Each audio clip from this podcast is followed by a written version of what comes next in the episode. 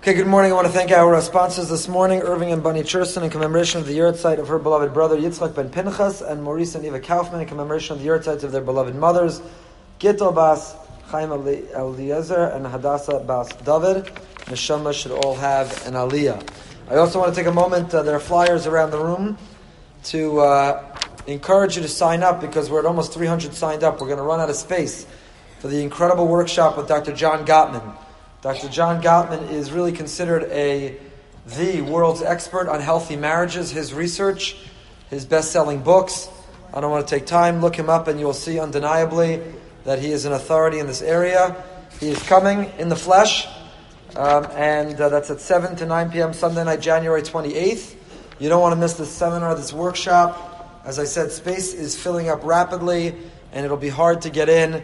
So sign up uh, quickly before it's too late. Parshas Vayeshev. This week we have the privilege of studying together this phenomenal parsha of Vayeshev. For the record, we're not going to get into it. No, we're going to get into the parsha. We're not going to get into the series of questions. Parshas Vayeshev on the surface is a parsha we're all familiar with. We know the parsha. I was lying in my son's bed last night. We were doing the parsha together. He has this great app, Shazak, that goes through the parsha. And uh, actually, I got a little bit nervous because I was concerned he'd see himself in the parsha as we were learning about this uh, youngest son born to an older father. The father loved him because they studied Torah together. The siblings had a rivalry with him. So we, I tried to. Anyway, I got a little bit nervous, but the point is that we read this as a five-year-old, and that's the image of the parsha that sticks with us even into our adult years. And so it's a cute story and it has a nice ending because we know how it's going to conclude and we wrap it up with a neat bow. The reconciliation that takes place and they make their way to Egypt and spoiler alert, but everybody talks to each other once again and Yosef survives and Yaakov is reunited. But if you stop and you look at this parsha, it's incredibly troubling. It's arguably the most difficult parsha in the entire Torah. I mean, how could it be that the sibling rivalry was so bad that they wanted to kill their brother. They tried to kill their brother. We know horrible, horrible, horrible people who are absolutely alienated and estranged from their siblings, but they don't try to murder them. And here you're talking about the Shiftei Ka. These are the great fathers of the tribes of the Jewish people, raised in the home of Yaakov Avinu, raised in the lap of their grandfather Yitzchak, exposed to the teachings of Rivka, to Rachel and Leah, and they reduced themselves to attempted murder. And even though they held back from murder, but to sell their brother into slavery. And true Chazal, look at our parsha. I'm not going in order in our overview here, but you all know this parsha. True Chazal look at the story of how Yaakov favors Yosef, and they're critical, and they remind us that we have to be so careful, so vigilant, not to favor any child over another. But let me ask you every parent knows that. Every child rearing textbook doesn't even include that because it's so obvious, it doesn't even need to tell you. And yet, Yaakov didn't know that? Yaakov didn't know that it would result in enmity, it would result in, in rivalry to favor one child over another? Yaakov didn't realize that on his own? And Yosef. Yosef, who has the appellation, he's known to us as Yosef HaTzadik didn't realize that not every thought and not every dream do you have to share. How exactly did he think they'd react when he says, huh, listen this interesting dream I had last night. I was in the middle and you were surrounding me and you were all bowing down. What's the matter? You don't find that interesting? It's not fascinating? He didn't realize. He's a tzaddik. Yosef, the tzaddik, so smart, so bright, so precocious. And he doesn't know and can't anticipate that you're already favored by dad. You got that colored coat and you don't realize maybe you shouldn't share these dreams. And if you're sharing your dreams, you don't realize that maybe you shouldn't be running to fill your father in on everything your brothers do. That nobody likes a snitch. He doesn't realize that. So the Parsha is unbelievably challenging. We can stick with our five year old version of the Parsha. It's cute, and we know, it's a rivalry, and it's a great precedent, and we know, and teaches us a lesson don't favor a child. And or you could ask these really difficult questions. Yaakov, Yosef, the Shvatim, and we didn't even talk about Yehuda and Tamar. right? Yehuda and Tamar. I mean, what in the world is going on there? That you don't carry the five-year-old memory because they don't teach it to you when you're five, when you're ten, when you're fifteen. Tamar was an innkeeper. I don't know how they translate, but they don't even teach that to you as a kid. So you read it as an adult and you go, oh yeah, interesting story. Yehuda, Yehuda, the, the monarchy of Israel, Yehuda, one of the righteous fathers of the Jewish people. Yeah, it makes sense. He slept with a prostitute. He didn't know it was his daughter-in-law. He just thought it was a prostitute. Yeah, that makes sense. Yeah, that makes. Oh, it makes sense that Tamar herself, a mother of the Jewish people who wanted to continue the name, of course she dressed up like a harlot. She knew how to do that. She knew where to sit. She knew how to conduct herself. She knew how to seduce him. Uh, okay, yeah, that makes sense. Let's not stop and ask any questions. So I, the over instead of an overview of the parsha, I'm actually trying to complicate your life. To realize that if you read the parsha honestly and without any preconceived notions all you're left with is utter confusion. Now, the Slonim Rebbe asks all these questions, and the Slonim Rebbe comes to a conclusion that I'm uncomfortable with, that I find challenging. Maybe you'll like it. He says these questions are, in fact, so compelling, so difficult, that it's impossible to believe that any of these protagonists, any of these characters, had free will. That clearly there was a divine master plan. The Ribbon Shalom was trying to make good on the Bris Bein Absarim. God was orchestrating and choreographing the Jewish history to bring us down to Egypt, and he suspended everyone's free will in order to choreograph a story that would result in that conclusion. That's the Slonim Rebbe. That the Shiftei Kar are beyond reproach, that the Shvatim, Yaakov Avinu's behavior, Yosef, Yehuda, all of the other tribes, they're beyond reproach, beyond criticism. They're not mere mortals. We cannot compare their lives, their temptation, their desire, their struggle to ours so unusual, so out of character, so impossible to believe that we have no choice but to accept that Hashem interfered with their free will and organized, choreographed these behaviors, these choices, as bizarre as they are, in order to arrive at the conclusion that they did. Okay, that's an approach. It's an approach. It's not the approach of our Rishonim, who left and right in our parsha have no qualms. Chazal themselves. Chazal are critical of Yaakov for favoring Yosef.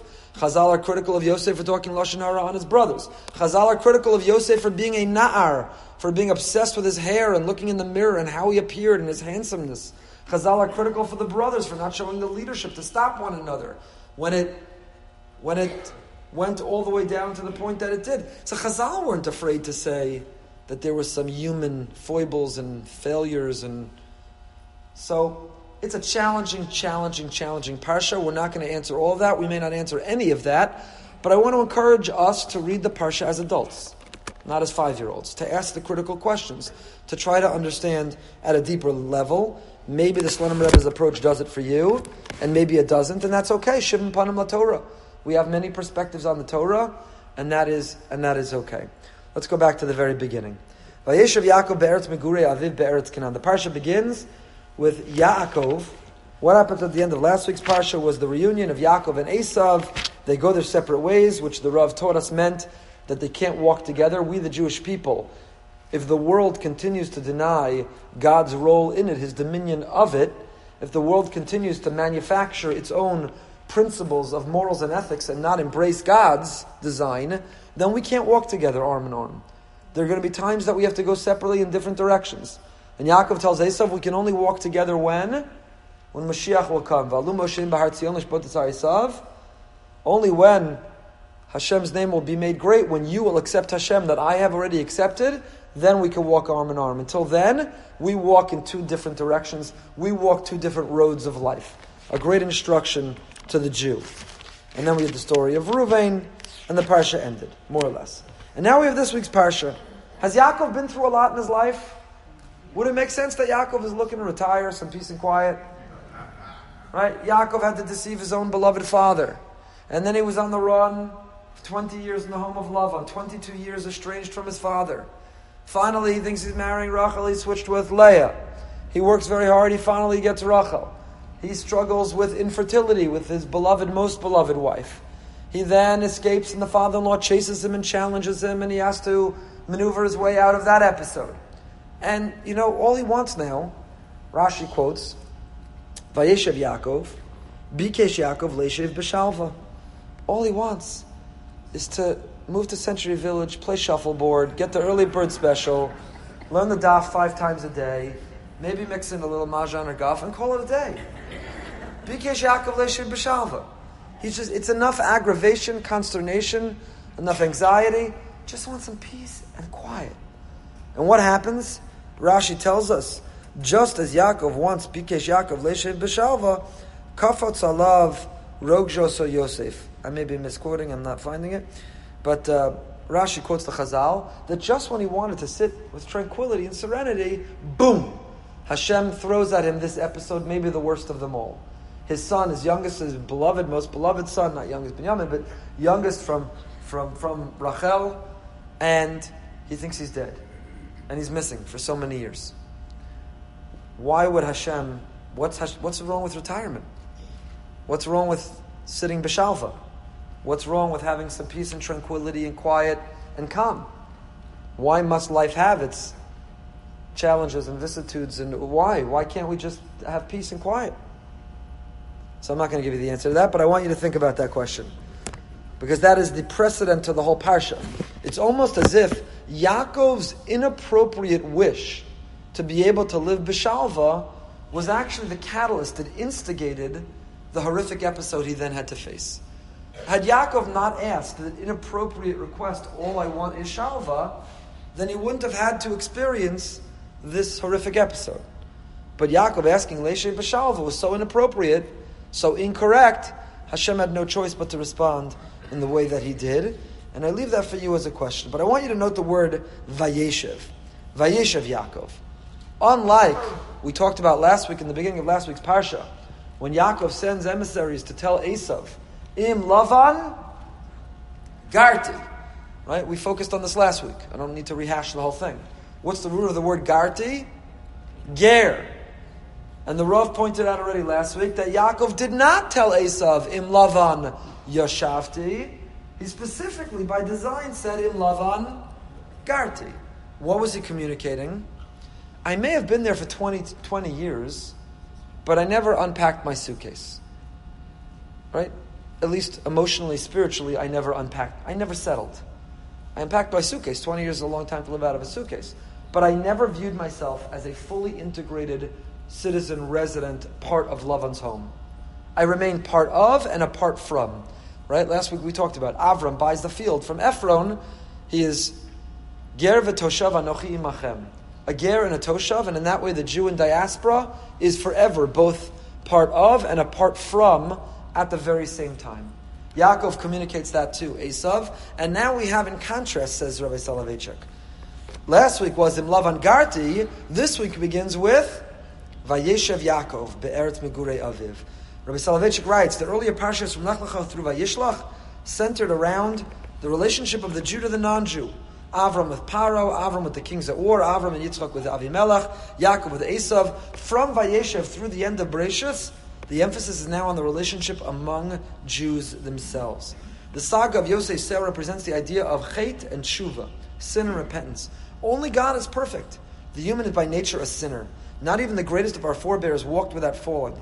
Non-committantly, our forefathers had the courage to repent and confess, to plead guilty, and to regret what they had done. Very much the opposite of the Slonim Rebbe. Says the Rav, let me get you ready. You're about to read a story that if I made it up, you wouldn't believe it. If I presented it to you as a movie or a book, you wouldn't believe it. It's in our Chumash, so we have to believe it. And says the Rav, why is it there? So unbelievable because, specifically to communicate that if our forefathers if they could experience such civil rivalry, if they could have such failure and poor judgment as a parent, if they could have temptation and seduction, then so could we. But just as they repaired the damage, just as they did tshuva, so too must we. And that's the lesson of Vayeshev through the end of Bereshit, says the Rav. But back to that word Vayeshev. He writes, the word Vayeshev is the connotation of settling permanently. This verse strongly emphasizes that it was Yaakov's intention at this point to attach himself to the land of Israel. In the words of Rashi, Bikesh Yaakov Leshe Bashalva, Yaakov sought to settle in peace. The words Migurei Aviv Be'eretz Canaan connote not merely a geographical location, but a love for the land that was both his father's and grandfather's home. The stage was set for the covenantal promise of inheriting the land of Canaan to be realized immediately. Esav had left Canaan for Seir, clearing the way for Yaakov. Had the quarrel between Yosef and his brothers not taken place, the exile foretold in the Bris Bein Absarim of oppression in a foreign land for 400 years would have been fulfilled through Yaakov's sojourn through Haran. God's arithmetic is different from man's. If the Egyptian servitude was in fact reduced from the promised 400 to 210, then God could have further reduced it to 20 years that Yaakov himself was in exile, thus obviating the Egyptian exile entirely. The discord among Yaakov's children thwarted his plan to inherit Eretz Megurei Aviv. Yaakov was done being a ger.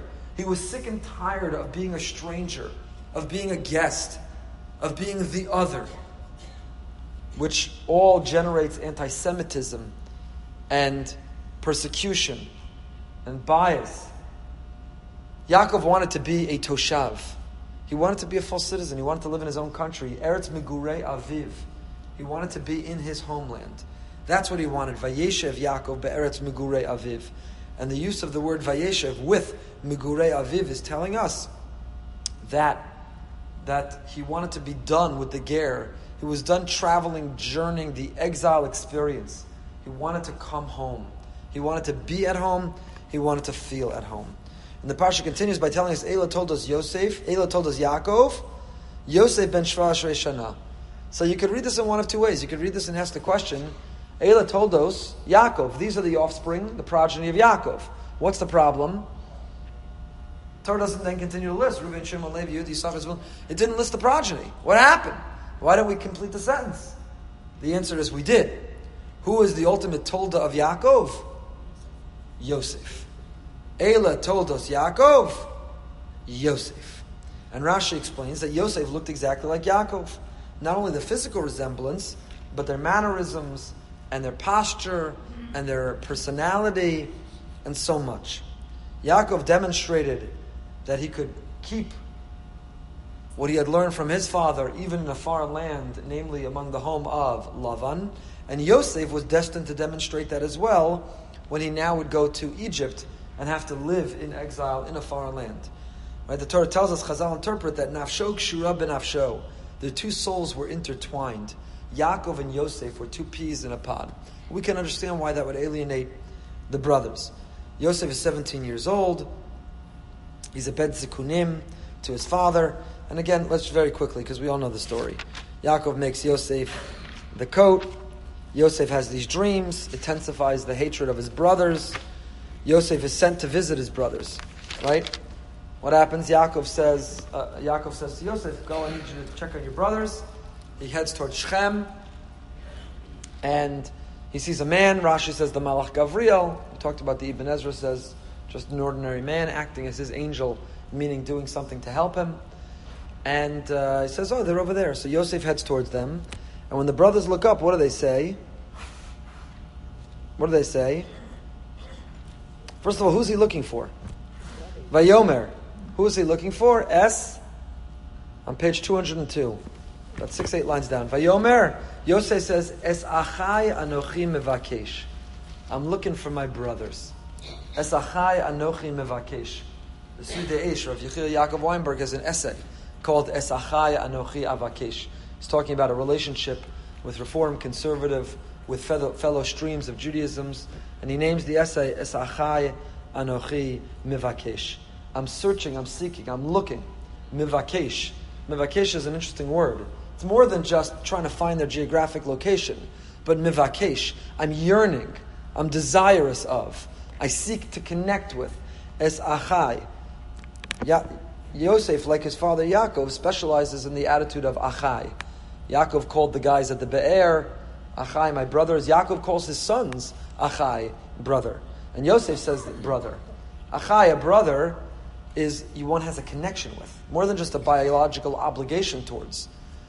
In, in Hebrew, in the laws of Avelis, we talk about whether you can resew a shirt that you tore kriya. The lashon, the language that Chazal, the Shulchan Aruch later uses is to be me'acheh. When you restore, when you tie it, when you try to make it look like new, your me'acheh. Achai is a connection, is a bond, is to look like it's integrated together. So he's looking, what do the brothers say? They see him from a distance, and what do they say? Ah, hine bala salazeba. Look who's coming. The dreamer. They don't mean it as a compliment, Martin Luther King Jr. Right? They mean it. Look who's coming. That dreamer is heading the clouds, the foolish. Now, some of the commentators point out, you see how low they have sunk already that they can't even use his name. Oh, here comes the dreamer. Here comes that idiot. Here comes that loser. Here comes that. They can't even call him a name. He's the dreamer. Look, here comes the dreamer. And again, we know they want to kill him. Yosef, Ruvain intercedes in the plot. Yosef is then sold as a result. It's told to Yaakov, they dip the coat in blood and bring it to Yaakov. Yaakov refuses to be consoled, he's inconsolable. And then the story is interrupted and we've talked about previously, you could listen online, why the story of Yehuda and Tamar comes in the middle of the story of the sale of Yosef. Chronologically, it likely didn't happen in this order. So why does the story of Yehuda and Tamar, we interrupt the story of Yosef and his brothers to bring you the story of Yehuda and Tamar? What is it communicating that it's Dafka here? And that story we're not going to talk about right now. Yehuda, Tamar, which, like all the stories of Moshiach's, Moshiach's Yichus, gave a share in Shavuot several years ago. Mashiach's yichus is absolutely the worst yichus a human being could have. Yehuda and Tamar, Rus and Boaz, David and Bathsheba, Lot and his daughter. I mean, the, every aspect of Yehuda. If Mashiach had to prepare a resume, no one would let their daughter go out with him. Period. Zichus is so horrific. And this is part of it. This is part of his story. Good. We then come back to the story. Yosef is brought down to Egypt. He works in the home of Potiphar. This is where we're going to study intensely. Potiphar's wife slanders Yosef. And uh, he's put in jail. In jail, he meets the Sar HaOfim and Sar HaMashkim. Sar HaMashkim is released from prison, and he forgets Yosef. That's Yosef's punishment. Okay, that's the overview of the parsha. Let's get into our psukim. We did that faster than usual, so that we can actually see some of these psukim. Although that doesn't say much. Okay. So I want to start from Chamishi, which is Perek Lamed Tes Pasuk Aleph. Chapter 39, verse 1. You're in the Stone Chumash, it is on page 212, 213. Okay, everyone see it? Good. Says the Torah of Yosef Hurad Mitzrayma, Vayikneu Potifar Sris Parosar Tabachim Ish Mitzrim Yara Yishmaelim, Asher Hariduhu Shama. Where are we in the story? Yosef has been sold down to Egypt. He arrives in Egypt as a slave. He's auctioned in the marketplace. And who purchases him? Potiphar. Yosef is brought down to Egypt. Potiphar, who works for Paro, the uh, Sar HaTabachim, who was an Egyptian, buys Yosef from the hand of the Ishmaelim, who had brought him down to Egypt. Why do I need all that information? We're reading it in a vacuum.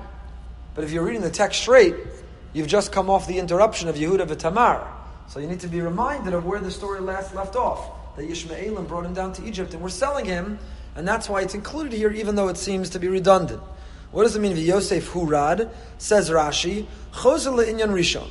The Torah is now going back to the story that it had left off. When Yehuda descends into this not flattering story, it describes Yehuda as going down. What's the language? Vayered Yehuda me'es echav. Yehuda went down from his brothers, and here it says V'Yosef hurad Mitzrayma. And Rashi notes that the play on words that both describing Yehuda and Yosef is hurad, is to descend, is to go down, and telling us that there is a parallel between the two. Shebishvilo hurdu migdulaso. Vod, right? That for Yosef, Yehuda went down. La'ma'isa tamar lo malacha ma zel l'shem shamayim av zel l'shem shamayim. Sherasa b'etzroligon shalasha asida la'amid bana mimenu ve'en yodas mimena im mibita. Wow. You talk about putting a positive spin. Rashi says, just like the episode of Yehuda v'Tamar, you can't view that story simply as Tamar actually was acting as a harlot. No, Tamar had noble intent. She wanted to continue her husband's name. She had no one else to marry. She understood that Mashiach was to descend from her. She needed the spark of Yehuda. However, you want to Kabbalistically uh, reinterpret the story, we all know that Tamar had a noble intent. Says Rashi, the same was true with the wife of Potiphar. Why was she chasing Yosef so passionately? Not because she had some drive or urge, but she knew, based on her astrological sign, that her genealogy was meant, was destined to be intertwined with that of Yosef. She just didn't know if it was through her or through her daughter. Now, as it turns out, we don't talk about this a lot. Who does Yosef end up marrying?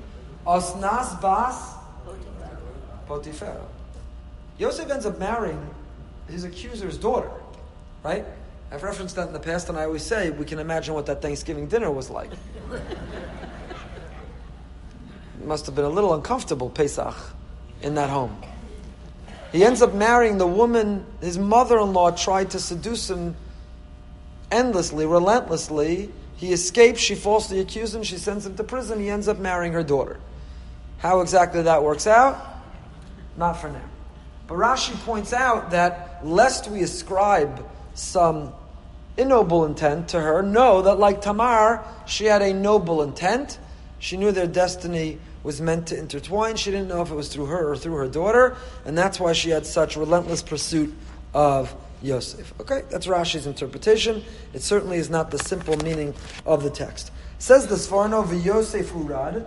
בזמן אחד בעצמו ירד יהודה מעיס אחיו, וקרא לו כל מה שכתוב למעלה, ובאוסו הזמן בעצמו יוסף the same language is used not to tell us about the intent of the protagonist in the story, but that it happened at the same time. While Yehuda was descending to his episode, Yosef was descending into his episode. Good. Let's keep going. Pasuk base. We're already now far surpassed last week. Vahi Hashem es Yosef, vahi ish matzliach, vahi beis adon, beveis adonav hamitzri. And Yosef finds himself now in a strange land, in a foreign culture, with a strange family. He's put in charge of running that person's home, and is he successful? Absolutely, enormously so. Why? Because Vayi Hashem as Yosef. Hashem's with him. And he becomes an Ish Matzliach. Vayi bebeis Adonav HaMitzri. He's in the house of the Egyptian, and whatever he does, Pasuk Gimel, Vayar Adonav ki Hashem ito. Now, it's not lost on Potiphar that since he put Yosef in charge, his revenue is doubled, his profit margin is doubled, his, his portfolio is doubled. He can't help but notice what's going on. And everything Yosef touches turns to gold. Now, what's interesting? On the one hand, when the Torah told us, Vayi Hashem es Yosef vayi matzliach, why was Yosef successful?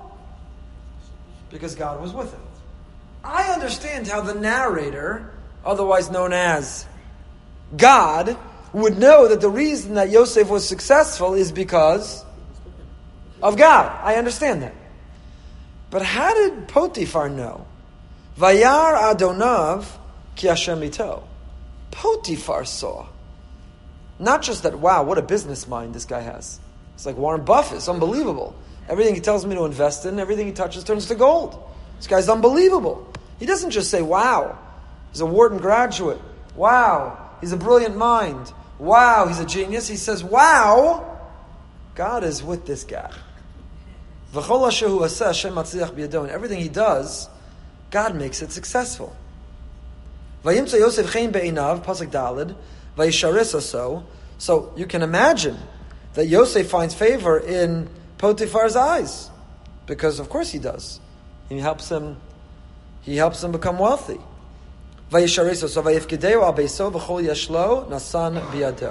So what's the result of it? So Potiphar says, you know what? You're a broker, Morgan Stanley, Smith Barney, uh, I don't know, Merrill Lynch, Bernstein. And you give the guy, you say, let's try out. You know what? I'm going to give you X amount of money. Let's see how you do.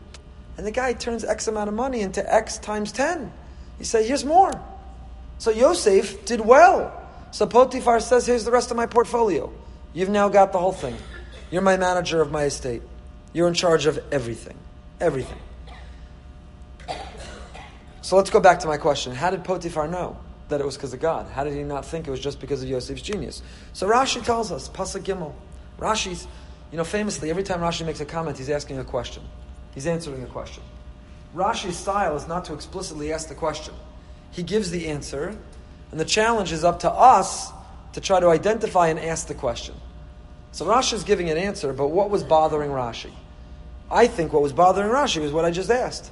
How did he know, Potiphar know, that Yosef's success derived from his faith, from Hashem being with him?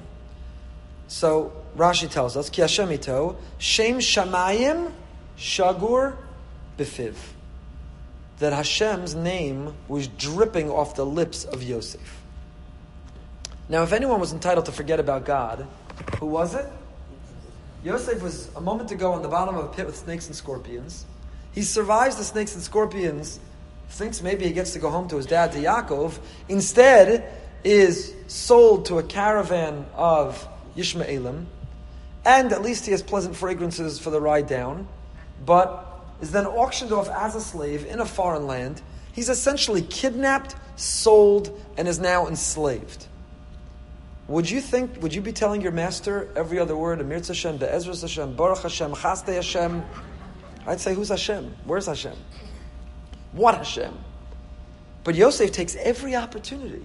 Shem Shamayim Shogur Befiv. Every opportunity he's talking about Hashem. That's all he can do. Shem Shamayim is Shagur Befiv. He's talking about him all the time. That's why Hashem is Matzliachim. Vahi Hashem es Yosef. So you could view Vahi Hashem es Yosef in two ways. You could read that to mean Vahi Hashem es Yosef, that God was with Yosef, or you could read it that Yosef was with God. And it was that God was with Yosef, can mean, and it was that God was with, was looking over Yosef. Or it can mean, and it was God was with Yosef, that everywhere Yosef went, he took God with him. Rashi reads it the second way. Everywhere what Yosef went, he took God with him. He talked about God. So Potiphar said, What do you think? Should we put the money in uh, Amazon, or should we put it in Apple, or should we put it in, in uh, Pfizer? Where, where, should we put the money? He said, I don't know, let's dive in on this for a minute. Hashem, what does Hashem think? You know, let's put it here, and Be'ezras Hashem will be successful, because Baruch Hashem, we were successful yesterday with what we invested. So Chaste Hashem tomorrow will be even more successful.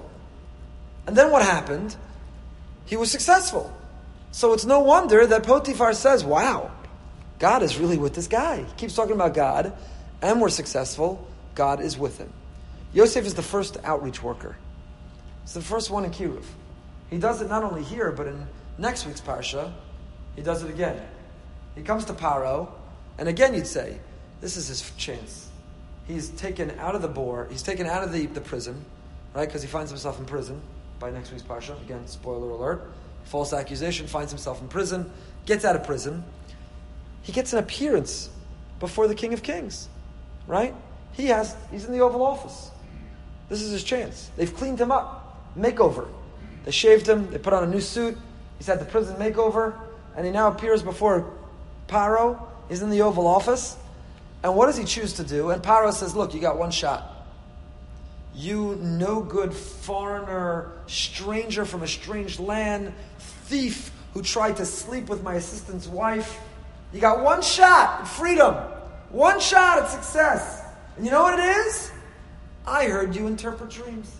And I can't sleep. I had a bad dream, which is not true. He went right back to sleep. I'm sleeping just fine, but I had a couple bad dreams. This is your shot. And what does Yosef say?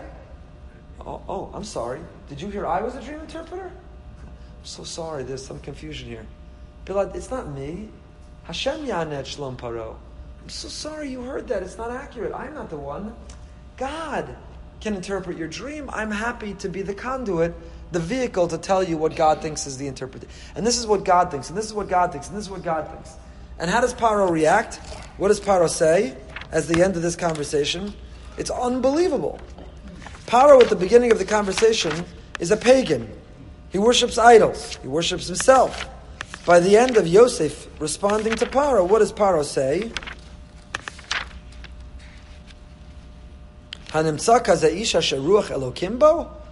Have you ever heard someone talk about God so much? Wow, boy, is this guy spiritual. He doesn't throw him out. He doesn't say, I don't want God's dreams. I want I heard you've got the skill. Vayom Paro, and Paro says.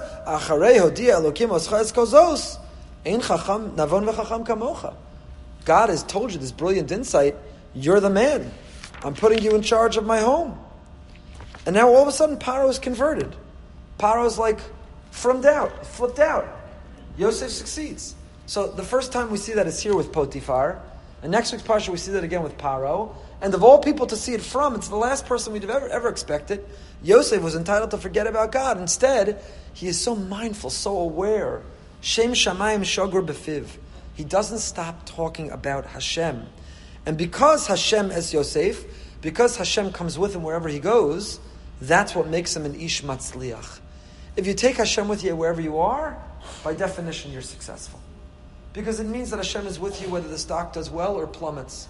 You're with you if the investment gives you return or if the investment flops. Hashem is with you if you got good news or you got bad news. If you feel Hashem is with you, you are matzliach because you're in a position that you were meant to be. The Shlah HaKadosh says, Melech Biderman quotes the Shlah HaKadosh says from this pasuk, the skula, that if you talk about Hashem, Be'ezrus Hashem, Amirtz Hashem, you know, we make fun of, we, we dismiss, we think that that's what happens when you, you know, came back from a year in seminary, so then you say all those things. But the Shlah Kadosh says when you talk in that way, it brings great hatzlacha. Hashem is with you. Why is Hashem with you? Because you made Hashem with you. You brought Hashem into the conversation. Shlah says that's what it means. We say in davening, Yichvod, Atzas Hashem hi sakum. Rabbos machshavas blavish. I have a lot of thoughts. I have a lot of ideas. Should I invest in this? Should I invest in that? Should I go into that business? Should I go into the other business? What should I do? Hashem hisakum. It's the Eitzah, it's the advice of Hashem that will carry the day. So the Shlah says the word He, Atzas Hashem, He sakum. You know what the advice of Hashem is? He. What's He? He is an acronym for Im Yirtza Hashem. If you live with Im Yirtza Hashem, if you live with an attitude of if God wills, if it's God will, then sakum, then you'll find Hatzlacha. So this was Yosef's persona. Yosef constantly, Shem Shamayim Shagar Befiv, he was always talking about Hashem. And so it's no wonder that when Potiphar sees the success, he ascribes it to Hashem. What it tells you is that the greatest outreach methodology is not the uh, discovery seminar, it's not the drush and shul, it's not the overt attempt to persuade the person to believe. What's the greatest outreach method? A Kiddush Hashem. Be successful, be kind, and talk about God a lot. And people will associate talking about God a lot with being kind, being honest, being successful, and they'll want to be close to that God. That's what Yosef does. Yosef doesn't say, let me tell you about the Bible codes. Yosef doesn't say, let me tell you about the seven wonders of Jewish history. Let me take you through the discovery seminar. Yosef simply says, Emir Hashem. Hashem, Baruch Hashem.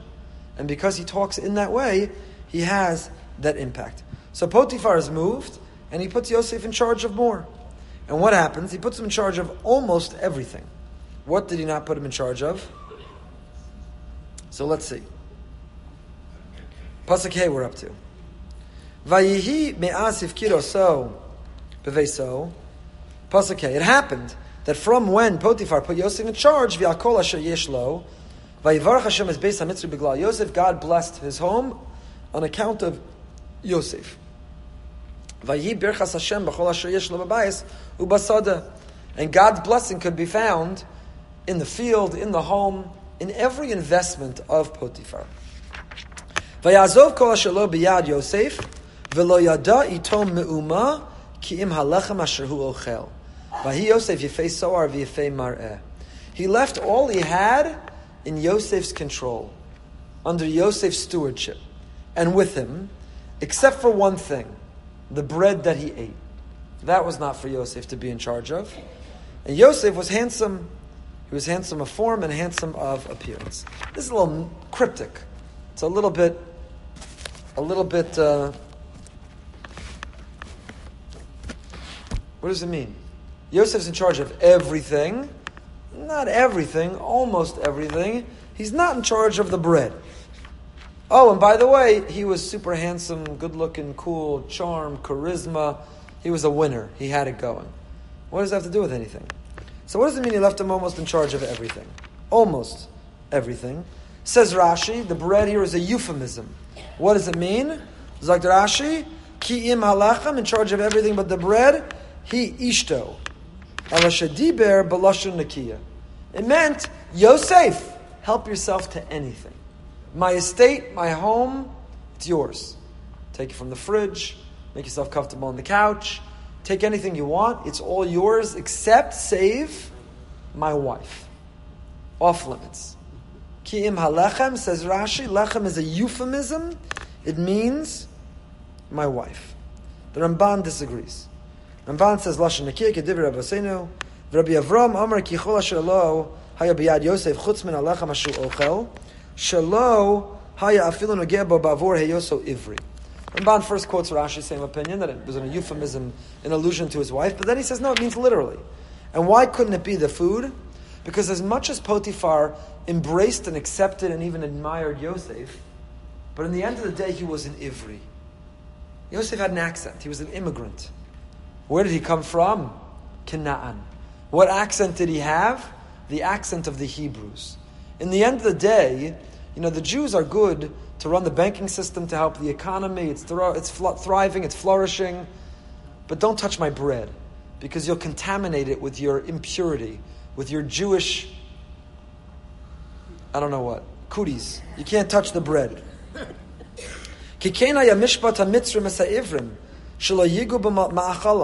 Because the rule among the Egyptians was that those immigrants, those Hebrews, they can't touch the food. Because the, the Hebrews, the Jews, is this not our story throughout the exile in history? We're, we're good to run the economy. We're good to help the economy blossom. But don't touch our food. Because you're disgusting, you're repulsive, you're the other. So that's the interpretation of the Ibn Ezra. The Ramban quotes it and says, I think that's the pshat. I think that's the pshat. Ki'im alechem. You can have everything, but don't forget that as much as I appreciate what you've done and you're in charge, you're still different. So Rashi said it meant my wife. The Ramban quotes the Ibn Ezra who says you can't touch, you're going to contaminate. You're going to contaminate the bread. The Rashbam, Rashi's grandson, also weighs in here. And he says, Lo yoda ito me'uma bebayis,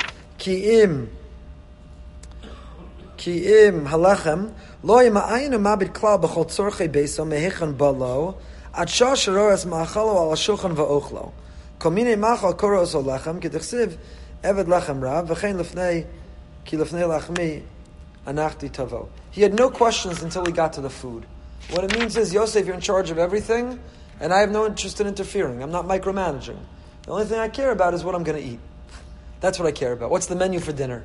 That's what I'm in charge of. So where you invest and how you manage the money, that's up to you. Where we go out to eat, that's up to me. That's up to me. That's how the Rashbam interprets. So we saw Rashi, the Ramban, and the Rashbam, three interpretations. The Kli Yakar also weighs in here, but I want to keep going because I want to get to these other psukim. Weiter. By the way, Rashi's interpretation works best with the end of the pasuk. Right?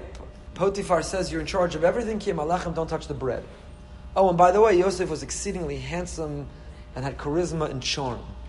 According to Rashi's interpretation, you understand what Potiphar was saying. Hey, young man, I know you're good looking. I know you're handsome. I know you have charisma. You're welcome to everything. Don't get too comfortable. Be guarded. There's one thing that you can't touch, and that is my wife. Says Rashi, "Vahi Yosef Yafet Toar Moshel Hischel Ochel B'Shosu Mesalsa B'Saro Amar Kadosh Baruch Hu Avicha Misabel Va'ata Mesalsa B'Sarecha Ani Megara B'Cha Esadov. Rashi quotes Chazal again, an example who are critical of Yosef. Yosef, he's like he's like the what was that called? The something of Wall Street. He's like moving up the chain of Wall Street. He's this hedge fund manager. He's killing it. He's wearing $5,000 suits. He's driving a Maserati. He's wearing a Rolex. And he's killing it in Potiphar's home. He's the number one trader in Potiphar's, in Potiphar's uh, corporation. He's killing it. And what does he start to do? He starts to care a lot about his appearance. He's good looking. He's gelling his hair. He's looking in the mirror all day. Uh, Chazal say that, not me. Literally, we just read that. He's misalsel besaro, which loosely translates as he's putting gel in his hair all day. That's what he's doing. He's slicking back his hair. So what does the Kadosh Baruch Hu say to him? Yosef, your father's inconsolable. He can't stop mourning. and you're gelling your hair, driving your Maserati, wearing your Rolex, it's time to mix things up a bit, Yosef. You're losing you. It's time to mix things up. And that's when Ashes Potiphar, that's when the story begins. And how does it begin? Pasuk Zayin. After these things, what are these things? Yosef becomes consumed by his vanity and his appearance. And the wife of Potiphar now puts her eyes on Yosef. She sets her eyes on him. Vatomer shechva imi. And she says, sleep with me. Now, I might get myself into trouble for saying this, but I don't really care. Last week we talked about, maybe we didn't talk about, last week I wrote about, that was it. I wrote about how the story of Dinah is really an ancient precursor to what we're living through with the hashtag MeToo. That Rav Hirsch writes that in last week's Parsha, when Shechem falls in love with this girl, he is the prince, powerful, and he exploits and takes advantage of the Jewish invisible girl who no one will believe. And that's a precursor to Matt Lauer and Harvey Weinstein, all the scandals that we're living through. And Shimon and Levi are tested. Will they look the other way as we have until recently? Or will they draw a red line for a society that says you can't pass this line? Right? That's what I wrote about last week. This week, I think, is the inverse story. It's the story nobody's talking about because there's not yet a safe space to talk about it. But it's the story of a Yosef who's just trying to be a man who minds his own business and does his own thing and behaves properly, and a woman who uses her sexuality to exploit him, to tempt him, to get ahead with him, to manipulate him. And he is the victim in this inverse story. This is the other side of the story that, again, it's not yet safe about to talk about. If someone would try to write this article, who would be the hero for men or advocate for men or describe what it's like to be an honest man in a woman where the world has used all of marketing and advertising, right? You understand the, the give me 10 seconds. You understand how absurd it is that we're living in a world where the entire marketing industry is based on turning women into objects who then turns and yells at men, How dare you turn women into objects? Or, or reacts with enormous surprise and shock that the result is a culture that has turned women into objects. Now, to be clear, God forbid, I'm not blaming the victim. The men who are perpetrators, we should lock them up and throw away the key. We should castrate them. We should embarrass them and humiliate them. We should do whatever we have to do to them. God forbid, I'm not blaming the victim and I'm not excusing the perpetrator. In the end of the day, it's up to every man to control himself, every human being to control themselves and to behave. Period, exclamation point, end of story.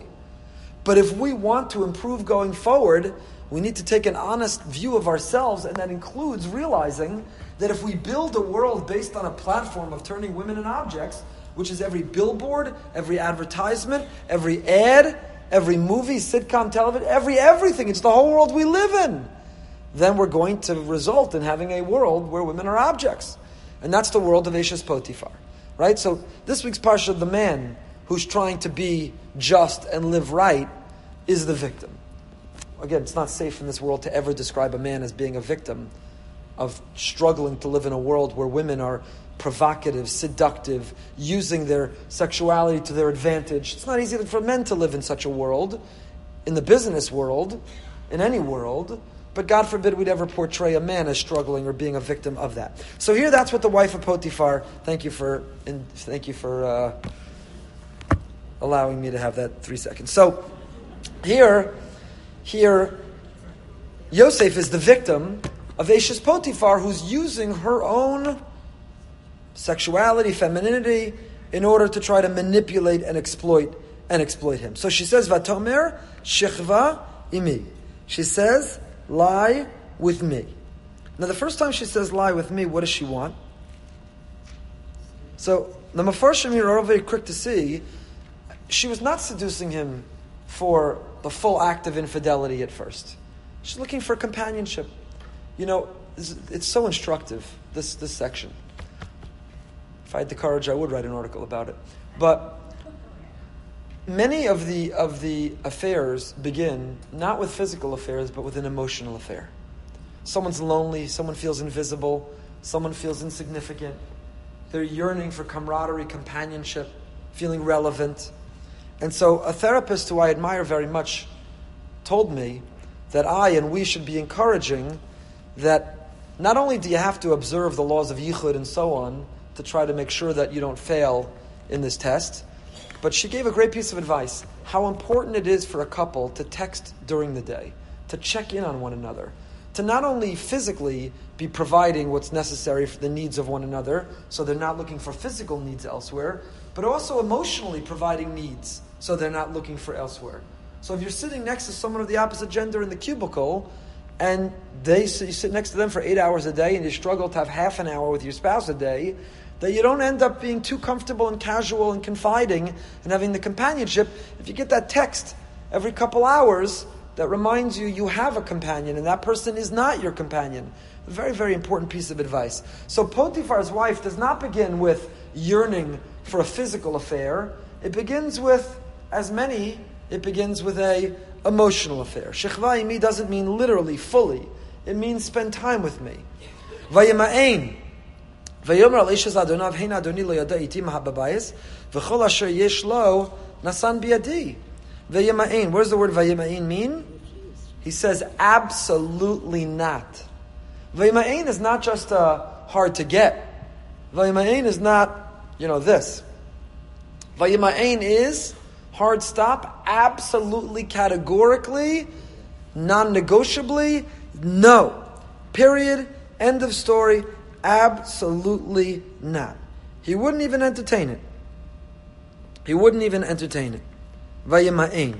Soloveitchik points out in his Chumash on this word Vayima'ain. He says, above the Hebrew word for and he refused, we find the cantillation of the Shalshelas. Like if you look in your Chumash, it's Pasuk Ches. So above the, above the word Vayima'ain, you see a trup that is very seldom used. The trup is the three triangles, like a, right? It's the cantillation. It's called in Hebrew a shalshelas. What's a shalshelas? It's a configuration of a chain symbolizing that the two words Vayema'ain and Vayomer are distinct and separate. Yosef's refusal and explanation do not constitute a cause and effect verbal relationship. His refusal stemmed from the unbroken chain of previous generation. The Shalshelis, his genealogy, his patrilineal descent, which impelled him to declare his refusal to be seduced without furnishing logic or explanation. The word Vayema'ain is an expression of unwillingness, of demurral without any reason. This unwillingness and obdur- obduracy surfaces instinctively. It is the characteristic of the Jewish people throughout the millennia. In other words, the Rav is explaining so beautifully. Vayima'ain has the cantillation of a shalshelis, shalshelis, which means a chain. Yosef was able to react by saying, What are you out of your mind? That's not even the realm of possibility. And how did he feel that? Because he intellectually sat down and said to himself, Huh, is this a good idea, a bad idea? Will this have a good conclusion, a bad conclusion? No, it was instinctive. And how did he instinctively react that way? Because he saw himself as part of a chain. His father was Yaakov. His grandfather Yitzchak, his great grandfather Avram. There was no way he was going to break that chain. There was no way a great grandson of Avram was going to end up in a headline in Mitzrayim for sleeping with the wife of Potiphar. So he didn't have to think about it. And he didn't have to check in how he felt. He instinctively responded with refusal. It was categorically out of the question beyond the realm of possibility. Why? Because Vayima'ain is a shalshelas. Because when one is plugged into where they come from, when they view themselves as carrying the responsibility of the name, the reputation, the legacy of all who came before, it empowers. Right? The whole Yiddish expression, it's pasnished. The whole thing we teach our children, it's beneath you. Is not you should intellectualize, should you, shouldn't you? Here's why it's a bad idea. We simply say you're a, you're a Ben Melech, you're a Bas Melech, you're a prince, you're a princess. Don't you know where you come from? It's beneath you. It's simply beneath you. It's out of the question. Because once you get to the level of what will society tolerate, not tolerate, what's excusable, what can I rationalize, can I defend it? Now, when you're in the realm of possibility, now you're in the realm of seduction. But if for you it's beyond the realm of possibility, it's just, it's out of the question. There's nothing to talk about. Right? In the words of the Ibn Ezra, on Losachmod, Losachmod, the tenth of the Aseres HaDibros, you can't covet what belongs to your friend, including their wife. And the Ibn Ezra wonders, how could the Torah command an emotion? How can it tell you how to feel? Well, if my friend's wife is good looking, how can the Torah tell me not to be jealous? So the Ibn Ezra says, you know how the Torah could tell it to you? What the Torah is telling you is think of your friend's wife as if she were your sister. I don't care if your sister was Miss America. Would you be attracted to her? No, because you know she's your sister. It's just gross. It's disgusting. It's repulsive. It's out of the question. It's beyond the realm of possibility. So the Ibn Ezra says, that which is inaccessible to you should be your sister. So how does Yosef vayima'ain? What gives him the courage to be vayima'ain? What gave him the courage was the shalshelas. He saw himself as part of a chain. He knew where he came from. He knew what was at stake. Potiphar's wife to him was his sister. His sister said, "What are you? I'm sorry. I don't know who you think I am that you thought there was a chance I was going to go with you to the bedroom, but do you know who I am? My father's Yaakov. My grandfather's Yitzchak. My great grandfather's Avram. My brothers. Like, what are you crazy? There's no chance. Vayima'ain. Categorical, out of the question, zero, zero chance. Zero chance. And any gadol babayis hazemi many. There's nobody greater than me. And the one thing that Potiphar, who's entrusted me with everything, told me is you. And even if I could explain rationalizing it here in Egypt, where maybe this was the norm, open relationships, but I can't do this to God. I'm going to do this to God. In other words, from a relative subjective morality, maybe within the Egyptian culture it could be excused. But from the perspective of an absolute categorical morality, it's unquestionably immoral. It's beyond the realm of possibility. We barely got started. I wanted to get through this whole section, which we're not going to, but I'll leave you with this question. We know that Yosef ultimately does come much closer to falling prey to the, to the seduction of the wife of Potiphar, and he perseveres. And what gives him the courage to persevere? That, that same shalshelas, the same trup. Trup is not used again, but what does he see? Demusta yukno shell of if he sees the image of his father. Well, that can mean many things. Next year, Parshas Vayeshev, I'll give you three possibilities what that means. The simple understanding of what it means is that he saw his father in his mind's eye and he said, This is beneath me, it's pasnish, I can't do this. My brother once told me, he suggested, that in Egypt, in this wealthy place, the home of Potiphar, maybe he saw something in her bedroom that he hadn't seen in many years. Remember where he was all these years. What did he see that in my, her bedroom he might not have seen? For us, we take it for granted. You could buy it for $1.99. But in Egypt, it was very hard to construct out of glass. What might he have seen that he hadn't seen in a long time? A mirror. And when he looked in the mirror, let's go back to the beginning of the Parsha. Eila told us Yaakov, Yosef. Rashi told us Yosef and Yaakov looked exactly alike. When he looked in the mirror, and he hadn't seen a mirror in a long time, and now he's looking in a mirror, and his beard had grown in, maybe he got a little gray, he's been through so much, and he's all of a sudden he looks in the mirror and goes, Oh my God. Who does he look like? His father. And he sees the image of his father, and he decides, I can't do this. And here's the question I want to leave with you for next year. It's a very simple question. When Yosef is about to give in to be with the wife of Potiphar, he sees his father in his mind's eye, and that gives him enough courage to say no.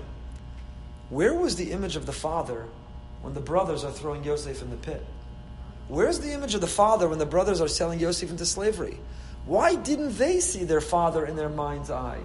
If the impression and imprint of a parent is so powerful that in a moment of struggle we're able to draw from it, why did only Yosef feel it here why didn't they feel it there? We'll pick up with this next year. Rabbi Moskowitz's phenomenal class continues in two minutes.